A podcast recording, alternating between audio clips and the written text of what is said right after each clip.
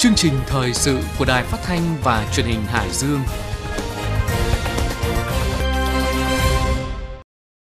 Mời quý vị và các bạn nghe chương trình thời sự của Đài Phát thanh Truyền hình Hải Dương. Chương trình được phát trên sóng FM tần số 104,5 MHz, trực tuyến trên trang thông tin điện tử hải dương tv.vn.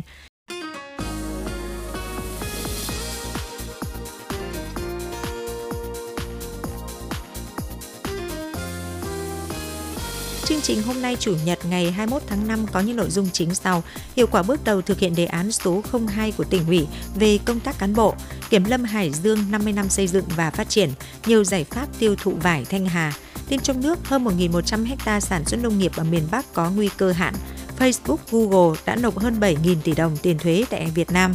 Tin thế giới, Trung Quốc phản đối tuyên bố chung của G7. Bây giờ là nội dung chi tiết. Thực hiện nghị quyết Đại hội Đảng bộ tỉnh lần thứ 17, từ đầu nhiệm kỳ 2020-2025 đến nay, các cấp ủy từ tỉnh đến cơ sở đã tập trung xây dựng đội ngũ cán bộ lãnh đạo quản lý các cấp đáp ứng tiêu chuẩn chức danh vị trí việc làm và khung năng lực. Đến nay, trong số 372 cán bộ diện Ban Thường vụ tỉnh ủy quản lý đã có 77 cán bộ đạt tiêu chuẩn của ngạch chuyên viên cao cấp, 100% lãnh đạo cấp sở ngành đạt tiêu chuẩn của ngạch chuyên viên chính – đã có 321 cán bộ diện ban thường vụ cấp ủy cấp huyện quản lý, không bao gồm cán bộ cấp xã đạt tiêu chuẩn của ngạch chuyên viên chính chiếm tỷ lệ trên 71%. Các cấp ủy thường xuyên quan tâm cử cán bộ lãnh đạo quản lý tham gia các khóa đào tạo bồi dưỡng nâng cao năng lực trình độ chuyên môn nghiệp vụ, kỹ năng công tác. Đến nay, hầu hết cán bộ lãnh đạo chủ chốt và công chức cấp xã đã có trình độ chuyên môn đại học cao đẳng và trung cấp lý luận chính trị, đáp ứng đảm bảo tiêu chuẩn theo quy định và yêu cầu của vị trí việc làm. Sau 2 năm triển khai thực hiện đề án số 02 của tỉnh ủy về xây dựng đội ngũ cán bộ lãnh đạo quản lý các cấp, nhất là người đứng đầu có đủ phẩm chất năng lực và uy tín, đáp ứng yêu cầu phát triển, các cấp ủy tổ chức đảng đã thường xuyên quan tâm lãnh đạo đổi mới công tác cán bộ và đã mang lại hiệu quả bước đầu rõ nét. Sau đây là ghi nhận của phóng viên Hoàng Công. Một trong những nội dung quan trọng của đề án số 02 đó là tiếp tục thực hiện chủ trương luân chuyển cán bộ gắn với đào tạo bồi dưỡng và sử dụng có hiệu quả đội ngũ cán bộ, tạo điều kiện cho cán bộ trẻ có triển vọng, cán bộ trong quy hoạch được rèn luyện trong thực tiễn, từng bước khắc phục tình trạng cục bộ khép kín trong từng ngành từng địa phương đơn vị. Từ năm 2021 đến nay, Ban Thường vụ tỉnh ủy, Ban Thường vụ cấp ủy, cấp huyện đã thực hiện luân chuyển 243 lượt cán bộ. Việc luân chuyển cán bộ cấp huyện về làm cán bộ chủ chốt cấp xã ở một số địa phương đã được quan tâm hơn và đạt hiệu quả thiết thực. Qua đánh giá, hầu hết cán bộ được luân chuyển đều hoàn thành tốt nhiệm vụ ở cương vị công tác mới. Ông Phạm Văn Luận, Bí thư Đảng ủy xã Hồng Hưng huyện Gia Lộc cho biết. Ờ, khi được ờ, huyện ủy điều động luân chuyển về cơ sở làm Bí thư Đảng ủy xã Hồng Hưng, thì ờ, cá nhân tôi đã nêu cao tinh thần trách nhiệm ờ, sự đoàn kết cộng đồng cùng với tập thể đảng ủy xã để tập trung lãnh đạo chỉ đạo thực hiện thắng lợi nhiệm vụ chính trị của địa phương hàng năm theo nghị quyết đại hội đảng bộ xã lần thứ 26 đề ra. Trong đó cái nhiệm vụ trọng tâm của chúng tôi là tập trung vào công tác ờ, đào tạo, bồi dưỡng đội ngũ cán bộ thế và đẩy mạnh nâng cao hiệu quả về xây dựng xã nông thôn mới nâng cao. Thì đến hết năm 2022 thì Hồng Hưng tôi cũng đã hoàn thành 19 tiêu chí về xây dựng xã nông thôn mới nâng cao. Cũng là một cán bộ được luân chuyển về công tác tại cơ sở, ông Hoàng Tuấn Nhã, Phó Bí thư Đảng ủy, Chủ tịch Ủy ban nhân dân xã An Thanh, huyện Tứ Kỳ nói: Từ khi được ờ, điều động từ phòng ban chuyên môn của huyện về xã thì ờ, chúng tôi ờ, là những cán bộ chuyên môn. Tuy nhiên là về với cái địa phương thì chúng tôi được tiếp cận nhiều cái công tác khác và sẽ là một cái môi trường tích cực để rèn luyện cũng như là trau dồi những cái kiến thức cũng như là giải quyết các cái công việc. Mà từ trước cái nay thì có thể là chưa tiếp cận. Đấy thì, qua thời gian à, luân chuyển về địa phương thì tôi thấy thì để mình kiểm chứng lại cái năng lực của mình và có những cái à, mặt được cũng như mặt hạn chế để dần khắc phục và hoàn thiện bản thân theo đề án số 02, cán bộ lãnh đạo quản lý từ cấp phó phòng trở lên hàng năm phải có bản đăng ký nêu gương, đăng ký 1 đến 2 việc đột phá sáng tạo. Cuối năm căn cứ vào kết quả thực hiện để đánh giá xếp loại và có phương án bố trí sử dụng đồng thời gợi ý kiểm điểm, xem xét, xử lý kỷ luật, có thể bố trí công tác khác với cán bộ không hoàn thành nhiệm vụ đã đăng ký mà không cần phải chờ hết nhiệm kỳ hoặc hết thời gian bổ nhiệm nhiều cán bộ đã chủ động tích cực trong đăng ký và thực hiện các công việc đột phá, có cách làm sáng tạo phù hợp với thực tiễn, có những sản phẩm cụ thể. Đặc biệt có nhiều nhiệm vụ công việc tồn tại vướng mắc và khó khăn, thậm chí kéo dài nhiều năm được giải quyết hiệu quả dứt điểm, tạo hiệu ứng tích cực trong lãnh đạo chỉ đạo điều hành và tổ chức thực hiện nhiệm vụ ở cơ quan đơn vị địa phương. Về nội dung này, ông Vũ Xuân Đạt, Phó Bí thư Thường trực huyện ủy Tứ Kỳ cho biết. Cái việc đăng ký của cá nhân, của tập thể là một chuyện. Thế còn ờ, cái việc mà chúng tôi xét thấy cái việc đăng ký nó chưa sát thì ờ, sẽ có cái yêu cầu lại và trao đổi lại để ờ, các cái tổ chức cơ sở đảng, các tập thể, cơ quan đơn vị và các cá nhân nữa là sẽ đăng ký nó nó sát thực, đồng thời là thường xuyên theo dõi đánh giá rồi cũng đôn đốc rồi kiểm điểm theo cái, cái từng tháng một đều nhắc đến cái việc này. Các cơ sở thì cũng như vậy. Và cái này thì rõ ràng là trong thực tế qua 2 năm vừa rồi chúng tôi thấy rằng nó có có nhiều tác dụng tích cực. Khi mà mình xác định cái nhiệm vụ trọng tâm như vậy thì sẽ phải tập trung vào đây cái các cái nguồn lực kể cả cái, cái, cái nguồn lực về con người, nguồn lực về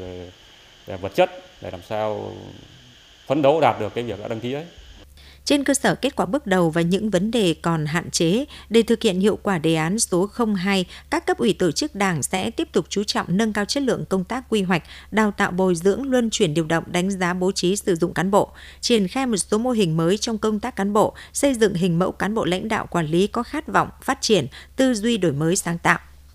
Thưa quý vị và các bạn, cách đây tròn 50 năm Kiểm lâm Việt Nam được thành lập. Trong suốt chặng đường ấy, lực lượng Kiểm lâm Hải Dương vượt qua mọi khó khăn, hoàn thành tốt nhiệm vụ bảo vệ phát triển rừng. Nhân kỷ niệm 50 năm ngày thành lập Kiểm lâm Việt Nam 21 tháng 5 1973, 21 tháng 5 2023, phóng viên Hoàng Huy có bài viết về chặng đường phát triển của Kiểm lâm Hải Dương. Ngày đầu thành lập, lực lượng kiểm lâm chỉ có 18 cán bộ nhân viên, cơ sở vật chất chỉ là nhà cấp 4 ở huyện Chí Linh trước đây – Đến nay, Kiểm Lâm có trụ sở làm việc được xây dựng mới tại khu dân cư Tân Lập, phường Nam Đồng, thành phố Hải Dương. Với đầy đủ phòng làm việc, hai hội trường và lực lượng 44 cán bộ nhân viên. Trong 10 năm trở lại đây, các đơn vị trực thuộc tri cục đã kiểm tra thụ lý xử lý 465 vụ vi phạm. Tổng số tiền thu phạt nộp ngân sách của toàn tri cục là hơn 8,1 tỷ đồng – Lâm sản tịch thu gần 150 mét khối gỗ các loại, hơn 1.400 kg động vật hoang dã. Chi cục phối hợp với các phòng nghiệp vụ thuộc Công an tỉnh xây dựng kế hoạch phối hợp thực hiện nhiệm vụ kiểm tra, xử lý trong công tác phòng cháy chữa cháy rừng. Trung tá Lê Thanh Nguyên, đội trưởng đội chữa cháy và cứu nạn cứu hộ khu vực thành phố Chí Linh nói. Thực hiện sự chỉ đạo của lãnh đạo hai đơn vị thì ờ, chúng tôi đã tổ chức ờ, phối hợp ờ, huấn luyện cho lực lượng hai bên, lực lượng kiểm lâm và lực lượng ờ, cảnh sát phòng cháy cháy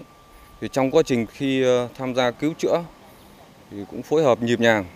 và rất hiệu quả. Đặc biệt là lực lượng kiểm lâm thì luôn bám sát các địa bàn, tuyên truyền vận động ờ, mọi cơ quan đơn vị doanh nghiệp cũng như các hộ được giao khoán để phối hợp tổ chức cứu chữa khi có sự cố cháy nổ xảy ra.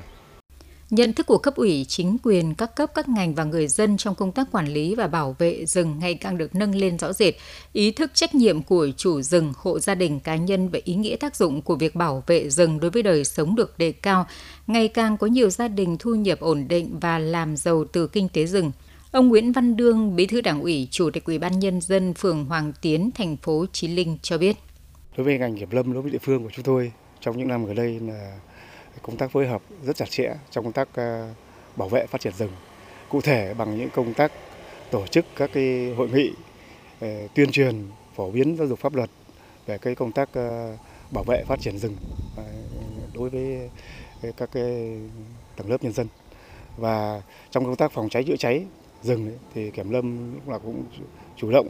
phối hợp với địa phương thiết kế những cái, các cái phương án xây dựng các phương án và triển khai những cái băng cản lửa rồi những cái, cái đường băng cản lửa và phòng cháy cháy rừng. Rồi cũng như là các cái ờ, các cái công cụ trang bị hỗ trợ cái dụng cụ để để phòng chống cháy rừng. Thì chúng tôi cũng đã thường xuyên là có cái giao ban có cái ờ, hội nghị là tổng kết ờ, rút kinh nghiệm cũng như cái hội nghị triển khai các cái phương án kế hoạch trong phòng chống cháy rừng cũng như là bảo vệ rừng phát triển rừng với bề dày truyền thống 50 năm của lực lượng kiểm lâm Việt Nam, Tri cục Kiểm lâm Hải Dương luôn đoàn kết gắn bó quyết tâm phấn đấu khắc phục mọi khó khăn nguy hiểm, hoàn thành xuất sắc nhiệm vụ được lãnh đạo cấp trên ghi nhận và tặng thưởng huân chương lao động. nhiều danh hiệu bằng khen của Thủ tướng Chính phủ, bằng khen của Bộ trưởng Bộ Nông nghiệp Phát triển Nông thôn, của Chủ tịch Ủy ban Nhân dân tỉnh, cờ thi đua của Ủy ban Nhân dân tỉnh. Đặc biệt năm 2012, Tri Cục Kiểm lâm Hải Dương được Chủ tịch nước tặng thưởng huân chương lao động hạng 3. Phát huy truyền thống 50 năm thời gian tới, Kiểm lâm Hải Dương tiếp tục đẩy mạnh công tác tuyên truyền các chỉ thị nghị quyết của Đảng, pháp luật của nhà nước về công tác quản lý bảo vệ phát triển rừng, xây dựng lực lượng kiểm lâm đủ mạnh, làm tốt công tác tham mưu cho chính quyền địa phương, thực hiện có hiệu quả công tác quản lý bảo vệ và phát triển rừng. Ông Phạm Hồng Hải, Tri Cục trưởng Tri Cục Kiểm lâm Hải Dương cho biết. Trong thời gian tới, để thực hiện tốt công tác quản lý nhà nước về lâm nghiệp trên địa bàn tỉnh, thì Tri Cục Kiểm lâm tiếp tục thực hiện làm tốt công tác tuyên truyền, phổ biến các cái quy định của Đảng, pháp luật của nhà nước liên quan đến công tác quản lý nhà nước về lâm nghiệp, đồng thời cũng làm tốt công tác xây dựng lực lượng để đảm bảo lực lượng kiểm lâm có đủ trình độ chuyên môn nghiệp vụ, đạo đức công vụ để thực hiện đảm bảo thực hiện tốt các cái nhiệm vụ mà cấp trên giao. Bên cạnh đó thì chúng tôi cũng làm tốt cái công tác đảm bảo cho cán bộ công chức, người lao động trong toàn lực lượng yên tâm công tác, phấn đấu hoàn thành xuất sắc các cái nhiệm vụ mà cấp trên giao, phát huy truyền thống tốt đẹp của lực lượng kiểm lâm Hải Dương trong suốt 50 năm qua, toàn thể công chức, người lao động trong toàn, toàn tri cục kiểm lâm ờ, sẽ phấn đấu hoàn thành xuất sắc các cái nhiệm vụ cấp trên giao với tinh thần kỳ cương, đoàn kết, đổi mới sáng tạo, hành động quyết liệt, xứng đáng là lực lượng lòng cốt trong công tác quản lý, bảo vệ và phát triển rừng trên địa bàn tỉnh. Trước tình hình yêu cầu mới, nhiệm vụ công tác quản lý phát triển rừng trên địa bàn tỉnh Hải Dương còn rất nhiều khó khăn. Tập thể công chức viên chức và người lao động chi cục Kiểm lâm Hải Dương tiếp tục phấn đấu hoàn thành xuất sắc nhiệm vụ được giao, xứng đáng là lực lượng nòng cốt trong công tác bảo vệ và phát triển rừng. Niên vụ vải năm nay, huyện Thanh Hà có trên 3.200 ha với sản lượng dự kiến ước đạt 40.000 tấn. Để kịp thời tiêu thụ vải cho địa phương, các ngành chuyên môn và doanh nghiệp đã tích cực vào cuộc với những giải pháp cụ thể. Phản ánh sau đây của phóng viên Văn Khánh. Ngay từ đầu vụ vải năm nay, ngành công thương đã phối hợp với ngành chuyên môn và huyện Thanh Hà khảo sát đánh giá dự báo sản lượng chất lượng quả vải, cùng với đó tận dụng lợi thế từ các hiệp định thương mại như EVFTA, CPTPP, RCEP, chủ động nắm bắt nhu cầu thị trường mới, đặc biệt thị trường cao cấp, từ đó có những thông tin chính xác đầy đủ kịp thời tới doanh nghiệp, mời doanh nghiệp tham gia thu mua tiêu thụ vải. Ông Nguyễn Khắc Tiến, Chủ tịch Hội đồng Quản trị Công ty Amay Việt Nam cho biết. Công ty cũng đã có cái sự chuẩn bị và đó là rất rất kỹ để năm nay là có thể có một cái sự xâm nhập thị trường mới. Một mặt thì ờ, phía nhà xưởng thì cũng được công ty là hoàn thiện hơn về mặt ờ, dây chuyền thiết bị cũng như là về mặt công nghệ thì cũng có sự cải tiến để làm sao để có sự chuẩn bị có thể nói là tốt nhất cho năm nay. Bên cạnh đó thì cái công tác về xúc tiến thị trường Đấy, thì ờ, năm nay cũng đã được đẩy từ rất sớm và hy vọng là năm nay nó sẽ thành công hơn nữa so với vụ năm 2022. Được hỗ trợ của Sở Công Thương và các sở ngành chức năng, vụ vải năm nay huyện Thanh Hà đã xây dựng được 45 vùng sản xuất với 168 mã vùng trồng vải xuất khẩu được cấp xuất khẩu sang thị trường các nước như Nhật Bản, Hoa Kỳ, Thái Lan, Úc và Trung Quốc, đồng thời hoàn thiện các quy định duy trì 11 mã số cơ sở đóng gói, đảm bảo đủ điều kiện xuất khẩu sang thị trường Trung Quốc, thị trường rộng lớn và giáp danh với Việt Nam. Bà Lương Thị Kiểm, Phó Giám đốc Sở Nông nghiệp và Phát triển Nông thôn Hải Dương cho biết. Ờ, chúng tôi đã tập huấn cho các cái cơ sở mà kinh doanh vật tư buôn bán thuốc bảo vệ thực vật để người ta trở thành cái cánh tay nối dài của cái cơ quan quản lý. Người ta tư vấn hướng dẫn lại cho bà con nông dân sử dụng đảm bảo là các loại thuốc theo hướng dẫn của bộ nông nghiệp phát triển nông thôn nhưng mà lại đủ tiêu chuẩn để xuất khẩu đảm bảo cái thời gian cách ly. Thế và à, cũng thông qua những cái cơ sở mà người ta à, kinh doanh buôn bán này thì chúng tôi cũng kết nối đối với cả các doanh nghiệp để đến những cái vùng mà thực sự chỉ đạo rất là tốt để người ta thu mua cùng với hỗ trợ khuyến khích doanh nghiệp thương nhân đẩy mạnh duy trì xuất khẩu vải vào thị trường các nước đã hợp tác những năm qua, Sở Công Thương Hải Dương đã phối hợp với Cục xuất nhập khẩu, vụ thị trường châu Á, châu Phi, châu Mỹ, châu Âu tìm kiếm mở rộng thêm thị trường mới tiềm năng như các nước khu vực Nam Mỹ, châu Phi. Đi liền với đó chỉ đạo trung tâm xúc tiến thương mại, hỗ trợ các doanh nghiệp hợp tác xã cá nhân mở gian hàng vải thiều Thanh Hà trên các sàn thương mại điện tử trên mạng xã hội. Ông Trần Văn Hảo, Giám đốc Sở Công Thương Hải Dương cho biết thêm ngành công thương xác định cái thị trường nội địa vẫn là cái thị trường quan trọng. Sở đang tích cực trao đổi, kết nối với các cái doanh nghiệp, các cái tập đoàn phân phối, các cái chợ đầu mối, các cái doanh nghiệp, phối hợp với các cái sàn thương mại điện tử có uy tín như là Lazada, thế rồi vỏ sò Postmark vân vân để tăng cường các cái hoạt động, quảng bá, giới thiệu xây dựng cái kế hoạch tiêu thụ vải thiều trên cái nền tảng công nghệ số tích cực phối hợp với các cái sở công thương, các tỉnh, thành phố trong cả nước ờ, đề nghị hỗ trợ rồi thúc đẩy cái tiêu thụ uh, mở rộng thị trường và đặc biệt là thị trường ờ, thành phố Hồ Chí Minh và các cái tỉnh khu vực phía Nam. Hiện 1.700 ha trà vải sớm của huyện Thanh Hà đang cho thu hoạch. Vải thu hoạch đến đâu đều được doanh nghiệp, thương nhân thu mua tiêu thụ đến đó với giá bán tương đối cao. Với việc tổ chức thí điểm tuyến phố đi bộ chợ đêm khu vực đường Bạch Đằng, thành phố Hải Dương đang tích cực chủ động khai thác các lợi thế để thúc đẩy kinh tế đêm phát triển. Đến nay đã là tuần thứ tư kể từ khi đi vào hoạt động. Tối qua thứ Bảy 20 tháng 5, phố đi bộ chợ đêm Bạch Đằng tiếp tục thu hút lượng lớn người dân du khách đến tham quan trải nghiệm mua sắm và vui chơi. Mặc dù lắp đặt giải phân cách và sử dụng một nửa đường Bạch Đằng phía giáp sông để tổ chức phố đi bộ, tuy nhiên từ khi khai trương đến nay, hai làn đường phía trong đường Bạch Đằng cũng luôn tấp nập người đi bộ. Cùng với 50 gian hàng đã đăng ký và tổ chức kinh doanh từ đầu, đến nay đã có thêm gần 20 gian hàng đăng ký bổ sung và tổ chức kinh doanh trong khu vực phố đi bộ chợ đêm Bạch Đằng. Ngoài ra, hầu hết các hộ dân có nhà ở và cửa hàng dọc đường Bạch Đằng từ cầu Hồng Quang đến đầu đường Bùi Thị Xuân đều tổ chức kinh doanh, nâng tổng số lên hơn 100 gian hàng. Trong đó các gian hàng phục vụ nhu cầu ẩm thực đường phố như đồ ăn nhanh, giải khát, kem các loại thu hút rất đông thực khách với giá cả phù hợp. Bên cạnh đó, một số dịch vụ như cho thuê xe ô tô, xe máy điện, đồ chơi trẻ em, tô tượng cũng thu hút khá đông phụ huynh đưa con đến trải nghiệm vui chơi. Tại các gian hàng bán sản phẩm ô cốp địa phương và đặc sản vùng miền, lượng khách đến mua không nhiều. Theo Phòng Kinh tế thành phố Hải Dương, từ khi phố đi bộ chợ đêm Bạch Đằng đi vào hoạt động đã góp phần thúc đẩy hoạt động dịch vụ thương mại và phát triển kinh tế đêm, góp phần nâng cao thu nhập cho nhiều hộ kinh doanh trên địa bàn thành phố. Hội cựu chiến binh thị xã Kinh Môn và phường Duy Tân vừa phối hợp tổ chức ra mắt câu lạc bộ doanh nhân cựu chiến binh, cựu quân nhân sản xuất kinh doanh giỏi phường Duy Tân. Đây là một trong bốn câu lạc bộ doanh nhân cựu chiến binh cấp cơ sở gồm các phường Thất Hùng, Duy Tân và xã Minh Hòa, Thăng Long, được Hội cựu chiến binh thị xã Kinh Môn quyết định thành lập trong tháng năm này.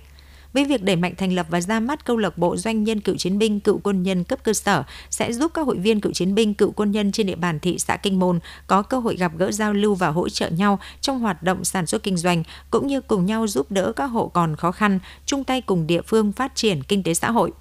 Theo kế hoạch từ nay đến cuối năm, Hội cựu chiến binh thị xã Kinh Môn sẽ tiếp tục vận động xây dựng thêm từ 3 đến 5 câu lạc bộ doanh nhân cựu chiến binh, cựu quân nhân cấp cơ sở.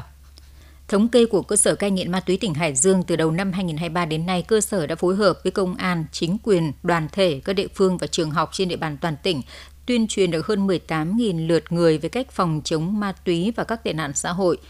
Tại các buổi tuyên truyền, đội tuyên truyền phòng chống ma túy thuộc cơ sở cai nghiện ma túy tỉnh Hải Dương giới thiệu luật phòng chống ma túy năm 2021 và kiến thức pháp luật về hành vi vi phạm pháp luật, mua bán vận chuyển tàng trữ sử dụng ma túy đối với trẻ vị thành niên, cách nhận diện các loại ma túy mới, ma túy núp bóng, thuốc lá điện tử chứa chất ma túy, tác hại của ma túy đối với bản thân, gia đình và xã hội,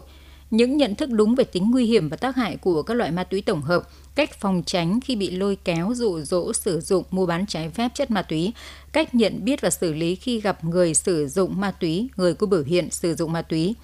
qua công tác tuyên truyền giúp học sinh, phụ huynh và giáo viên trong các nhà trường trung học nắm vững kiến thức kỹ năng để bảo vệ bản thân gia đình trước tệ nạn ma túy, tạo sự chuyển biến về nhận thức trách nhiệm của mình với nhiệm vụ phòng chống ma túy, góp phần xây dựng môi trường học đường trong sạch, lành mạnh, an toàn.